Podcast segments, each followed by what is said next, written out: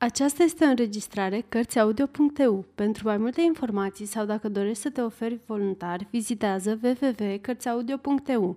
Toate înregistrările Cărțiaudio.eu sunt din domeniu public. Mark Twain Poveste cavalerească medievală Partea 1 Darea în vilaga unui secret Era noapte. Tăcerea stăpânea pe deplin mărețul și străvechiul castel din Klugenstein – nu mai era mult până la sfârșitul anului 1222. La Cucurigu, în vârful celui mai înalt turn din castel, licărea o luminiță stingheră. Acolo se desfășura un sfat de taină. Bătrânul și severul stăpânitor al castelului din Klugenstein stătea într-un jilț, adâncit în gânduri. Dintr-o dată zise cu glas tuios, Fica mea! Un tânăr cu aspect nobil, înveșmântat în zale din cap până în picioare, a idoma unui cavaler, răspunse, Vorbește, tată! Fica mea, a venit timpul să te fac părtaș la secretul care ți-a frământat toată tinerețea. Află, prin urmare, că taina se trage dintr-o seamă de fapte pe care ți le voi destăinui acum. Ulrich, fratele meu, este mare duce de Brandenburg. Aflat pe patul de moarte, tatăl nostru a hotărât că în cazul în care Ulrich nu va avea parte de un fecior ca urmaș, moștenirea lui va ajunge la dispoziția spiței mele, dacă, în schimb, norocul va surde și voi avea parte de un băiat. Ba chiar mai mult decât atât. Dacă soarta va face ca niciunul dintre noi să nu fie blagoslovit cu un ficior, ci doar cu fete, atunci moștenirea ei se va cuveni fiicei lui Urlich. Dacă se va dovedi fără de pată, iar dacă nu, tronul ei se va cuveni fiicei mele, dacă se va dovedi neprihănită. Așa se face că eu, la oaltă cu bătrâna mea soție, aici de față, ne-am rugat din tot sufletul să avem parte de un fecior – numai că rugăciunile noastre au fost în van. Te născuși tu și am fost cuprins de o cruntă deznădește. Vedeam cum bogata pradă mi se scugea printre degete. Îmi dădeam seama că frumosul vis se risipea. Și îmi pusesem atâta speranță în el. Ulrich își pusese pirostriile de cinci ani, dar cu toate acestea soția lui nu-i dăruise niciun moștenitor, nici băiat, nici fată. Stai așa, mi-am spus eu, nu e totul pierdut. Un plan salvator mi-a trecut deodată prin minte. Tu ai venit pe lume la miez de noapte. Numai doi ca și cele șase servitoare aveau știință de faptul că ești fată. Le-am atârnat pe toate în ștreang, una nu a scăpat, totul durând mai puțin de un ceas. În zorii zilei următoare, toți supușii de pe domeniile noastre își ieșiseră dimiți de bucurie aflând vestea că neamul celor din familia Klugenstein venise pe lume un fecior, un moștenitor al puternicului ducat de Brandenburg. Secretul a fost strașnic păzit. Ai fost alăptată de mătușa ta, sora mamei, iar de atunci până acum nu ne-a mai fost frică de nimic. Atunci când tu aveai 10 ani, Ulrich s-a pricopsit și el cu o fică. Ne-am necăjit ce drept, dar am speriat că pojarul, doctorii sau alți dușmani obișnuiți ai copiilor își vor aduce și ei contribuția, numai că n-am avut parte de nicio bucurie din partea aceasta. Fata s-a încăpățânat să rămână în viață și să creadă trăsnioar Dumnezeu, dar nu face nimic, suntem la adăpost. Pentru că, nu e așa, nu avem noi un fecior și nu-i feciorul nostru viitorul duce. Nu așa stau lucrurile iubitul nostru Conrad, pentru că, indiferent cât de femeie de 28 de ani ești tu, copila mea nici când nu ai avut parte de vreun alt nume. Acum, pe fratele meu, l-a covârșit povara bătrâneții, iar puterile pălăsesc pe clipă ce trece nu mai face față problemelor de stat, așa că și-a exprimat dorința de a te duce la el și de a te purta de pe acum precum un duce cu fapta, fiindcă nu este deocamdată în chiar cu numele. Slujitorii tăi sunt pregătiți și veți pleca la drum chiar în această noapte. Acum ciulește bine urechile și bagă la cap ce-ți spun. Ține seama de fiecare cuvânt. Un obicei la fel de vechi ca și Germania, Spune că dacă o femeie se așează chiar și preț de o singură clipă pe marele tron ducal, înainte de a fi încoronată cu tot tipicul în fața poporului, ea va muri. Așa că ia aminte bine la vorbele mele, poartă-te cu umilință. Dă glas judecăților tale din jilțul celui din tâi sfetnic care se află la picioarele tronului. Nu te abate de la sfatul meu până la momentul în care vei fi încoronată. Așa te vei afla în afara oricărei primești. Este cam greu de crezut că acest secret ar putea fi dat în vileag, dar totuși este mai chipzuit să te gândești la toate în măsura posibilităților câtă vreme îți petreci această viață lumească. Of, tată, acesta este motivul pentru care mi-am petrecut întreaga viață în minciună. doar pentru a-i fura verișoarei mele care nu mi-a pricinuit niciun rău, dreptul care îi se cuvine, cruță-mă, tată, nu-ți obliga fica să facă așa ceva. Asta e bună obrăznicătură. Asta este răsplata mea pentru măreața soarte pe care ți-a oferit-o planul meu ticlui cu atâta iscusință, pe o semintele tatălui meu. Această pornire a ta se potrivește cu vrerea mea ca nu ca în perete. Pleacă numai decât la curtea ducelui și ferește-te să pui cumva bețe în roate împlinirii țelului meu. Gata însă cu această discuție. Este suficient să avem habar de faptul că toate rugămințile, insistențele și lacrimile bunei fete nu au slujit la absolut nimic. Nici lacrimile și nici altceva nu a reușit să înmoaie inima de piatra bătrân și energicului stăpân din Klugenstein. Și așa se face că, în cele din urmă, neavând de ales cu inima zdrobită, fata a văzut cum porțile castelului se închid în spatele ei și se pomeni călătorind printr-un întuneric de nepătruns în mijlocul unui alai cavaleresc de vasali înarmați și urmată de o ceată de slujitori bravi. După plecarea fiicei sale, bătrânul baron păstră multă vreme tăcerea, după care se întoarse spre necăjita sa soție și rosti. Doamnă, treburile noastre par să meargă ca pe roate. Sunt trei luni de când l-am trimis pe Dibaciu și arătosul conte de țin cu drăceasca solie pe lângă Constanța, fiica fratelui meu.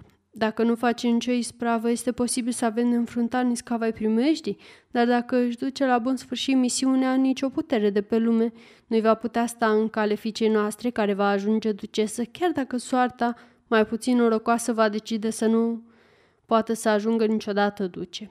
Inima mea plină de prevestiri de rău augur, dar cu toate astea sunt șanse ca totul să iasă bine – mai tacă fleanca femeie. Lasă cobitul în seama cu cuvelelor. Mai bine du-te să te și să visezi la Brandenburg și la onoruri.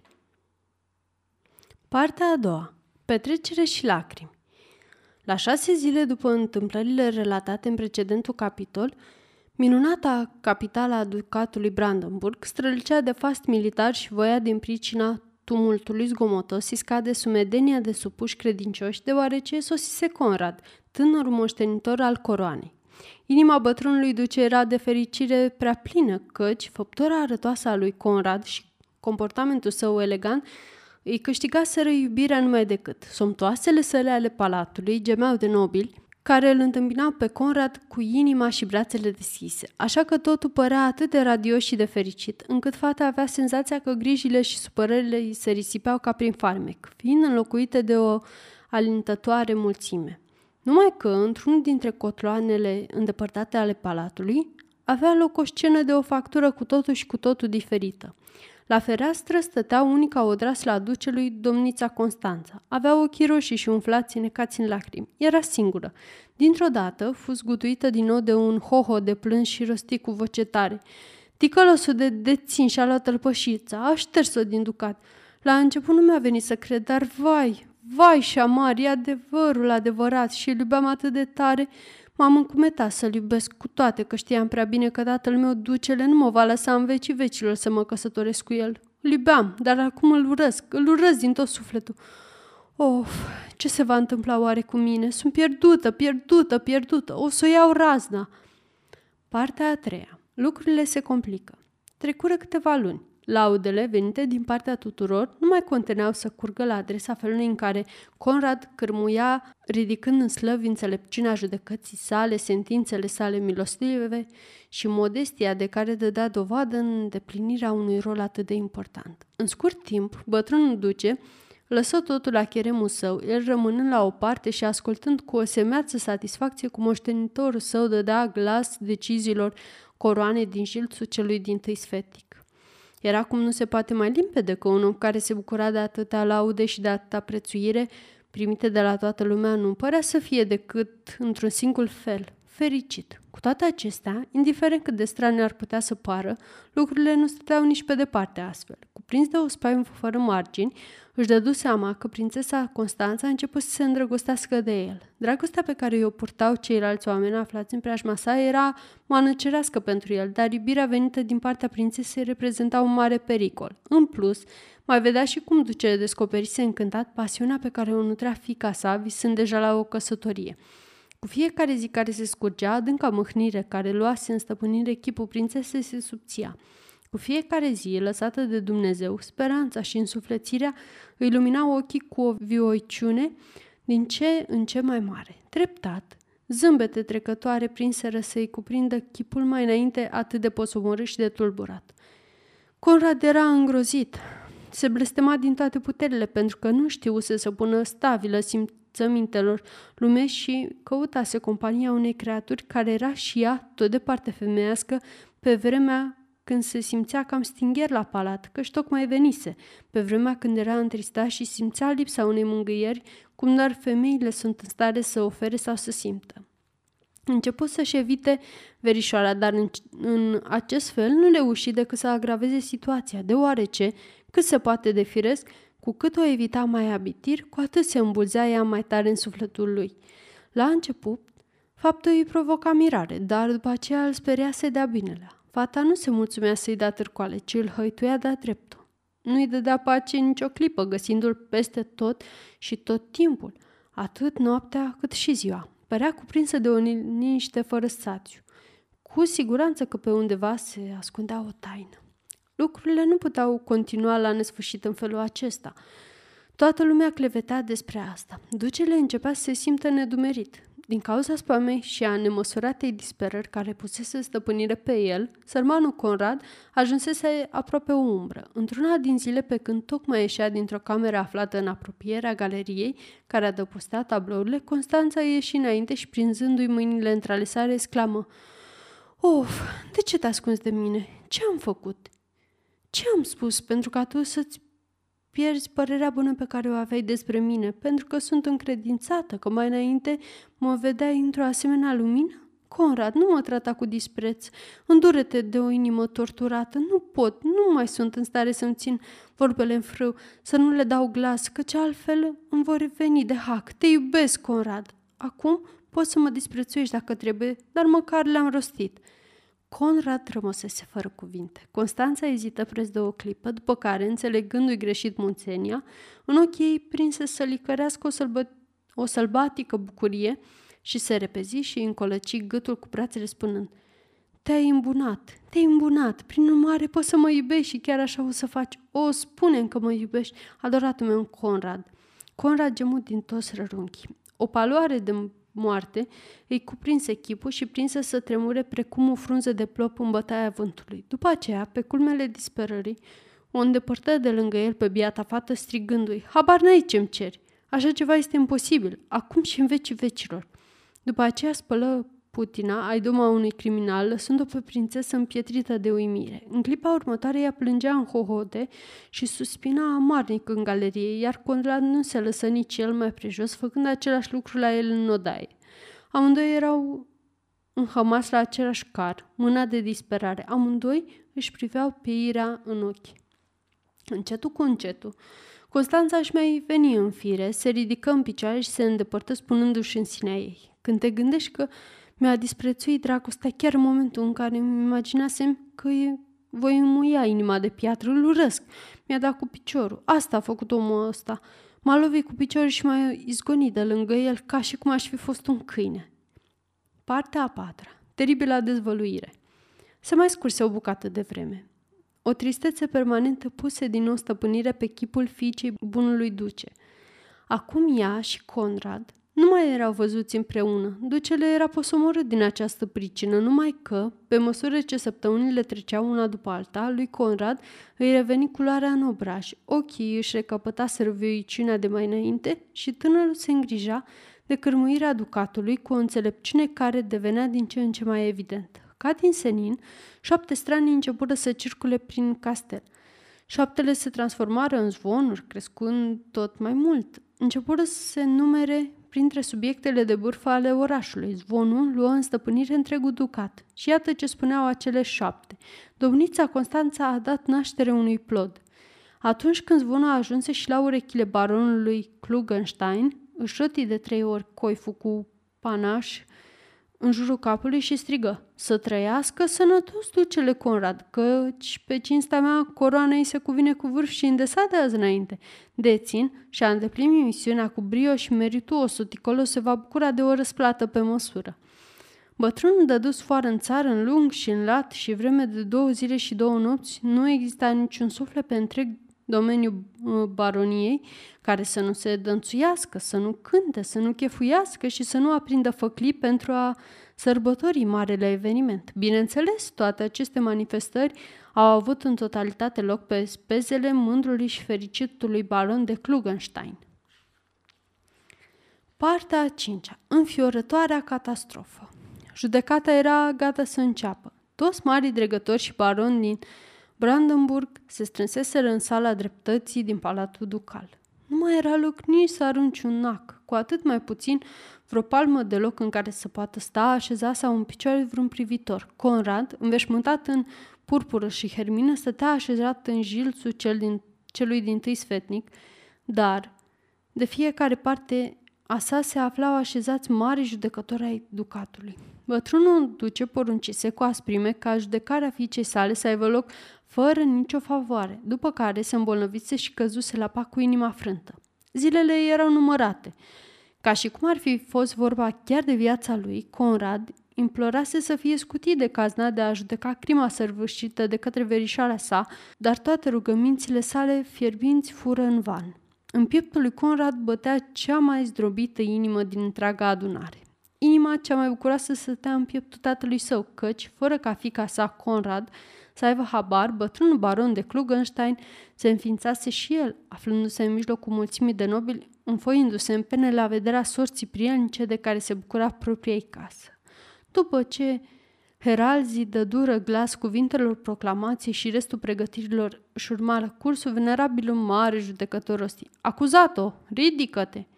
Nefericita prințesă se ridică și rămase așa cu chipul neacoperit de văl dinaintea mulțimii de oameni. Marele judecător continuă. Prea nobilă domniță, înaintea judecătorilor de vază ai acestui ducat, ți s-a încredințat învinuirea și s-a dovedit că, în afara sfintei legături a cununiei, luminăția ta ai născut un copil. După cum grăiește străvechea noastră lege, pedapsa pentru așa ceva este moartea, cu excepția unui singur caz pe care luminăția sa, bunul nostru stăpân Conrad, care îi ține locul ducelui, ți-l va încredița numai decât la cunoștință, la cunoștință în cuvinte bine chipzuite. Drept urmare, ascultă cu cea mai mare atenție. Scârbit, Conrad întinse sceptrul într-o doară și în același moment inima de femeie de sub roba sa se înclină cu milă către vinovata sortită morții, iar ochii se umplură de lacrimi. Deschise gura, gata să rostească vorbele ce se cuvenau spuse, dar malele judecător spuse repede. Nu de acolo luminăția voastră, nu de acolo. După lege, se cade ca judecata cuiva care face parte din seminția ducelui să fie făcută numai de pe tronul ducal. Inima sărmanului Conrad fost scuturată de un fior de groază, iar făptura de neclitită a bătrânului său tată fost străbătută și ea de un tremur de același fel. Conrad nu fusese încoronat. Se va încumeta el oare să profaneze tronul? Ezită, iar teama îl făcu să-și piardă sângele din obraj, dar nu avea de ales, trebuia să o facă. O sumedenie de priviri mirate se și ațintiră numai decât asupra sa. Ar fi dat naștere la bănuieri dacă ezită în continuare urcă treptele tronului. Imediat, întinse din nou sceptrul și rosti. Acuzat-o, în numele stăpânului nostru Ulrich, duce de Brandenburg, îmi îndepline solemna îndatorire pe care mi-a încredințat-o. Ascultă cu luare aminte cuvintele mele. După strevechea legea acestor meleaguri, dacă nu dai în vilag pe acela care ți-a fost alături și a contribuit la săvârșirea acestei fără de legi, dându-l pe mâna călăului, trebuie să mori chiar tu, nesmintit. Profită de această ocazie, salvează viața, cât o mai poți face. Spune cine este tatăl copilului tău. O tăcere solemnă să pocorâ asupra măreței săli. O tăcere atât de adâncă încât cei aflați acolo puteau să audă cum le bat inimile. Apoi, prințesa se întoarse încet, cu ochii strălucindu-i de ură și spuse arătând cu degetul direct spre Conrad. Tu ești omul acela.